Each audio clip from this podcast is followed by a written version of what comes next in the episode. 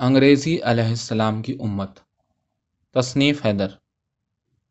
کبھی آپ کی ملاقات فرفر انگریزی بولنے والے کسی شخص سے ہوئی ہے؟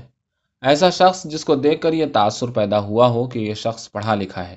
اگر آپ پر ایسا کوئی تاثر پیدا ہوتا ہے، تو اس کا مطلب یہ ہے کہ آپ احساس کمتری کا شکار ہیں اور اپنے علم اور اپنی انگریزی کو شک کی نگاہ سے دیکھتے ہیں۔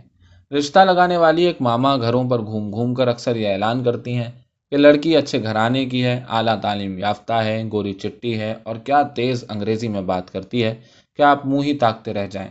یہ بھوت کیسے لوگوں کے سر پر منڈرایا کہ انسان انگریزی پڑھا ہوا ہو تو پڑھا لکھا ہوتا ہے؟ بصورت دیگر اس کی سوچ، اس کے خیالات، اس کی فکر اور اس کے علم کو سوالیہ نشان کے ساتھ دماغوں میں ٹھونس دیا جاتا ہے۔ کسی زبان کا جاننا بہت اچھی بات ہے اور پھر ایسی زبان کی تو بات ہی کیا جس میں دنیا بھر کے مختلف علوم بھرے پڑے ہوں۔ مگر کتابوں کو ٹھہر ٹھہر کر پڑھنا، باتوں کو سوچ سوچ کر کرنا، اس کے مقابلے میں کافی اہم ہے کہ انسان بغیر سوچے سمجھے بتیاتا پھرے۔ مجھے یاد ہے کہ اب سے قریب پندرہ سولہ سال پہلے جب میں اردو کے بیشتر ناولس پڑھا کرتا تھا، تو ڈکشنری کی مدد لیا کرتا تھا۔ الفاظ کا ذخیرہ جتنا جمع ہو سکے، ایک لکھنے والے کے لیے اتنا ہی کارگر ہے۔ مگر محض الفاظ لکھتے وقت آپ کا ساتھ نہیں دیتے، جو چیز زیادہ اہم ہے، وہ ہے فکر اور فکری رویہ۔ قابلیت کسی تنہا زبان کی غلام نہیں ہے۔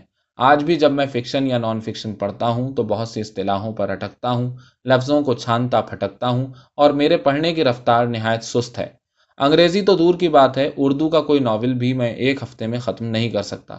وجہ یہ ہے کہ مجھے جملے، پیراگراف یا پھر ان کی زبان، اسلوب اور بیانیاں روکتا ہے۔ کئی دفعہ میں ان پر غور کرنے میں کچھ زیادہ وقت صرف کرتا ہوں۔ چیزیں سمجھ میں آ جائیں تو آگے کی جانب بڑھتا ہوں۔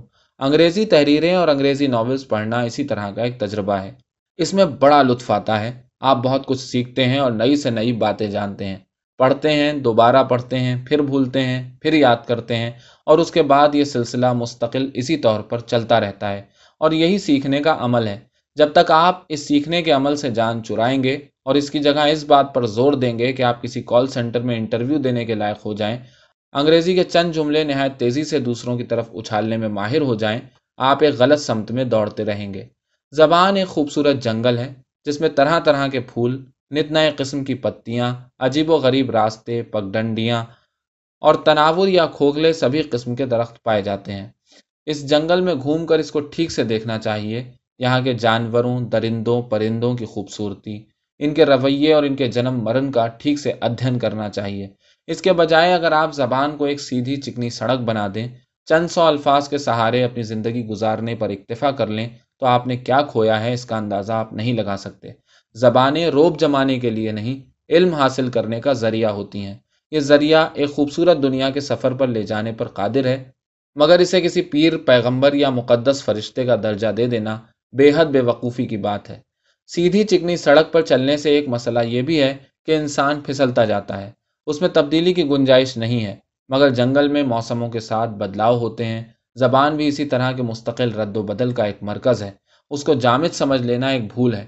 میں سمجھتا ہوں کہ دنیا کے مختلف زبانوں کی لغات بعض دفعہ اپنے وجود میں ایسی رنگا رنگ، لائق مطالعہ اور دلچسپ ہوتی ہیں کہ ان کا مقابلہ بہتر سے بہتر ناول نہیں کر سکتا۔ معنی کی دنیا کثیر ہے، پھر بولنے اور سمجھنے والی وہ زبان جو مقامی ہے، اپنے مقامی رخ سے دور ہوتے ہوئے کچھ الگ ہو جاتی ہے۔ ان اختلافات کو سمجھنے کا تجربہ اتنا شاندار ہے کہ ہم ان پر جتنا غور کریں، اتنا ہی بہترین پائیں گے۔ کچھ باتیں سمجھنے کی ہیں۔ آپ نے کتاب انگریزی میں پڑھی ہے یا اردو میں؟ یہ ضمنی مسئلہ ہے۔ اصل مسئلہ یہ ہے کہ آپ نے کتاب پڑھی ہے یا نہیں۔ دوسری بات، آپ کسی مقامی زبان میں سوچتے ہیں یا عالمی زبان میں؟ یہ کوئی مسئلہ نہیں۔ اصل مسئلہ یہ ہے کہ آپ سوچتے بھی ہیں یا نہیں۔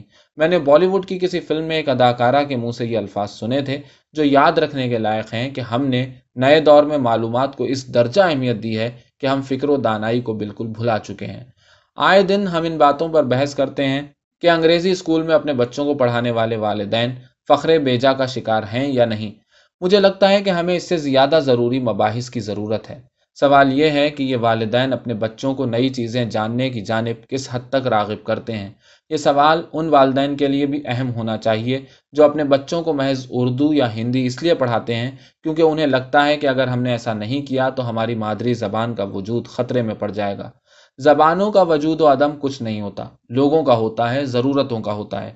جو زبان جس سوسائٹی کے لیے جتنی غیر ضروری ہوگی، اس کو کتنا ہی گھٹنے کے نیچے دبانے کی کوشش کر لیجیے، وہ پھسل ہی جائے گی۔ مگر یہ سوچنا بھی اہم ہے کہ معاشی ترقی اور دماغی ترقی دونوں باتیں ضروری ہیں۔ معاشی ترقی یہ ہے کہ انسان اپنے گھر میں رہتا ہو، اس کے پاس رہنے، کھانے پینے کی بنیادی سہولیات میسر ہوں، کتابیں یا اپنے شوق کی دیگر چیزیں خریدنے یا انہیں پورا کرنے کے لیے اسے اس کا اس کا منہ نہ تاکنا پڑتا ہو۔ اور گھر میں وہ تمام بنیادی ضرورت کی اشیاء ہوں جو کاموں کو آسان کرنے میں مدد دیتی ہیں، جیسے فریج کھانا سڑنے سے بچانے میں اور واشنگ مشین کپڑے دھونے میں۔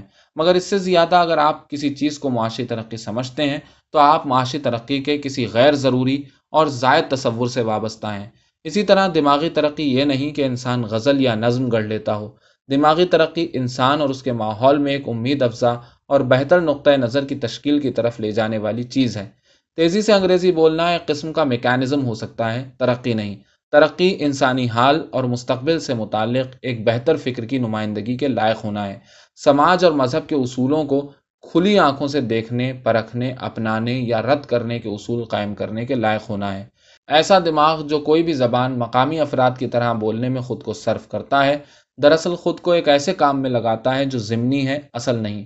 پہیے سے لے کر کانڈم کی ایجاد کرنے والوں تک کبھی کسی کے لیے یہ خیال نہیں آتا کہ ان کی مادری زبان کیا تھی تھی بھی یا نہیں، مگر یہ نقطہ بے حد دلچسپ لگتا ہے کہ کیسے انہیں ان ضرورتوں کا خیال آیا۔